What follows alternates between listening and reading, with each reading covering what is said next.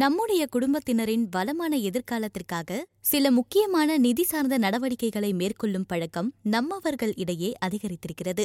அதில் முதன்மையான ஒன்றுதான் டேர்ம் லைஃப் இன்சூரன்ஸ் எடுப்பது. அதாவது எதிர்பாராத விதமாக குடும்பத்தில் வருமானம் ஈட்டும் நபருக்கு இறப்பு ஏற்பட்டால் குடும்பத்துக்கு நிதி பாதுகாப்பை வழங்கும் வேலையை இந்த டேர்ம் லைஃப் இன்சூரன்ஸ் செய்கிறது. இப்படி டேர்ம் இன்சூரன்ஸ் எடுக்கும் நபர்கள் பலரும் ரூபாய் ஒரு கோடிக்கு இன்சூரன்ஸ் எடுப்பதை வழக்கமாக வைத்திருக்கிறார்கள். இது சரியா? உங்களுக்கேற்ற தொகை எவ்வளவு? இந்த வார தி சேலரி அக்கவுண்ட் எபிசோடில் வழிகாட்டுகிறார் ஏகான் லைஃப் நிறுவனத்தின் சிஇஓ பி சதீஸ்வர் எவ்வளவு கவரேஜ் எடுக்க வேண்டும்? வருமானம் ஈட்டும் நபர் இல்லாத சூழலில் குடும்பத்தாரின் நிதிநிலை பாதிக்கப்படாமல் இருக்க எவ்வளவு தொகைக்கு காப்பீடு செய்ய வேண்டும் என்பதை ஆராய்ந்து கணக்கிட்டு பார்த்த பிறகுதான் காப்பீடு திட்டத்தை தேர்ந்தெடுக்க வேண்டும். வருமானம் ஈட்டும் ஒருவரின் இழப்பை ஈடு செய்யும் ஆயுள் காப்பீட்டு மதிப்பை கணக்கிடுவதற்கு எளிதான வழி வயது அடிப்படையில் கணக்கிடுவதுதான்.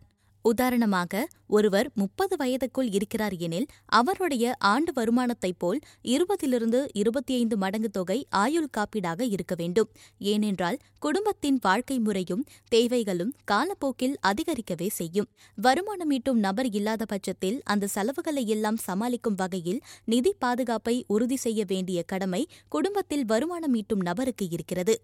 நாற்பது வயதை எட்டும்போது ஒருவருடைய வருமானம் கணிசமாக அதிகரித்திருக்கும். எனவே அப்போது அவருக்கு பொருத்தமான ஆயுள் காப்பீடு அவருடைய ஆண்டு வருமானத்தைப் போல பத்திலிருந்து பதினைந்து மடங்கு வரை இருக்கலாம். இவ்வாறு மேற்கொள்ளக்கூடிய கணக்கீடு ரூபாய் ஒரு கோடிக்கு காப்பீடு எடுத்துக் கொள்ளலாம். கணக்கீடு ரூபாய் ஒரு கோடியை தாண்டும் பட்சத்தில் அதற்கேற்ப காப்பீட்டுத் தொகையை அதிகரித்துக் கொள்ள வேண்டும். ஏனெனில் ஒருவருடைய ஆயுள் காப்பீடு என்பது ஓய்வு பெறும் வயது வரை அவரின் குடும்ப கடன்கள் மற்றும் குடும்ப செலவுகளை ஈடு செய்யும் வகையில் இருக்க வேண்டும் என்பதுதான் அடிப்படை.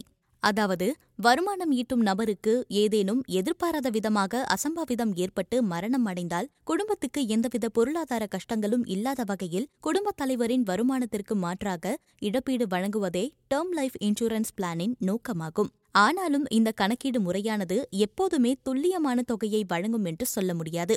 ஏனெனில் ஒவ்வொருவருடைய நிதிநிலை கடன்கள் பொறுப்புகள் அனைத்துமே மாறுபட்டவை. எனவே ஆயுள் காப்பீடு எடுக்கும் முன் பின்வருவனவற்றை கவனத்தில் கொள்ள வேண்டும். கடன்கள். உங்களுக்கும் உங்கள் குடும்பத்துக்கும் இருக்கும் கடன்கள் அல்லது பிற நிதி கடமைகள் அனைத்தையும் கணக்கில் எடுத்துக்கொண்டு காப்பீட்டுத் தொகையை திட்டமிட வேண்டும். நீங்கள் இல்லாத பட்சத்தில் அதாவது உங்களுடைய வருமானம் இல்லாத நிலையிலும் இந்த கடன்களை அடைக்கவும் குடும்ப செலவுகளை சமாளிக்கவும் காப்பீட்டுத் தொகை போதுமானதாக இருக்கிறதா என்பதை உறுதிப்படுத்திக் கொள்ள வேண்டும். அப்போதுதான் உங்கள் குடும்பத்தினரின் கடன்களை பற்றி கவலைப்பட வேண்டிய அவசியம் இருக்காது. குடும்பத் தேவைகள். கடன்களுக்கு அடுத்து குடும்பத்தின் நிதி தேவைகளை கணக்கில் எடுத்துக்கொள்ள வேண்டும். நீங்கள் இல்லாத பட்சத்தில் உங்கள் குடும்பத்தின் நிதி தேவைகளை சமாளிக்கும் வகையில் உங்களுடைய ஆயுள் காப்பீட்டுத் தொகை இருக்கிறதா என்பதை பார்க்க வேண்டும். குடும்பத்தின் அன்றாட அடிப்படை செலவுகள் குழந்தைகளின் உயர்கல்வி கல்யாண செலவுகள் போன்றவையும் இதில் அடங்கும். இந்த செலவுகளை ஈடுகட்டும் வகையில் உங்களுடைய காப்பீட்டுத் தொகை இருக்கும்படி உறுதிப்படுத்திக் கொள்ளுங்கள். மாற்று வருமானம். நீங்கள் இல்லாத நிலையில் அதாவது உங்களுடைய வருமானம் இல்லாத நிலையில் குடும்பத்தின் வாழ்க்கை முறை செலவுகளை சமாளிக்க எவ்வளவு பணம் தேவை? உங்களை சார்ந்திருப்பவர்கள் நிதி ரீதியான சுதந்திரத்தை அடைவதற்கு எவ்வளவு காலம் எடுக்கலாம்? இந்த கேள்விகளை நீங்களாகவே கேட்டுக்கொண்டு அதற்கான பதில்களுக்கு ஏற்பவும் வரக்கூடிய காலத்தில் உயர வாய்ப்புள்ள பணவீக்கத்தை சமாளிக்கும் வகையிலும் நிதி ஆதரவு அளிக்கும் வகையிலும் உங்களுடைய ஆயுள் காப்பீட்டை திட்டமிடுவது அவசியம். நீண்ட கால இலக்குகள்.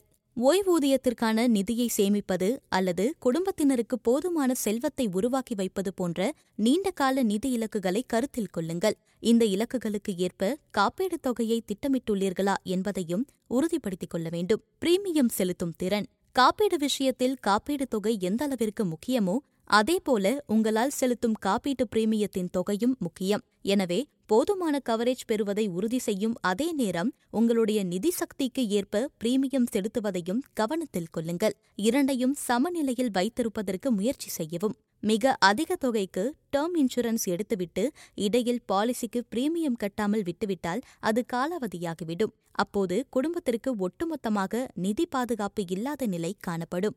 டேர்ம் லைஃப் இன்சூரன்ஸ் திட்டத்தின் காப்பீட்டுத் தொகையை முடிவு செய்வதற்கு கவனமான சிந்தனையும் சிறிய கணக்கீடும் அவசியம். இந்த கணக்கீட்டை சிறப்பாக செய்வதற்கு இணையதளத்திலேயே பல இலவச கால்குலேட்டர்கள் கிடைக்கின்றன. எளிதில் கிடைக்கக்கூடிய இணைய வசதிகளை பயன்படுத்தி காப்பீட்டு விஷயத்தில் சரியான முடிவுகளை எடுப்பதன் மூலம் உங்கள் அன்புக்குரியவர்களை நிதி ரீதியாக பாதுகாப்புடன் வைத்திருப்பதை உங்களால் உறுதி செய்ய முடியும். இது மாதிரியான பயனுள்ள எபிசோடுகளை மிஸ் பண்ணாம கேட்க மறக்காம ஹலோ விகடனை சப்ஸ்கிரைப் பண்ணிடுங்க.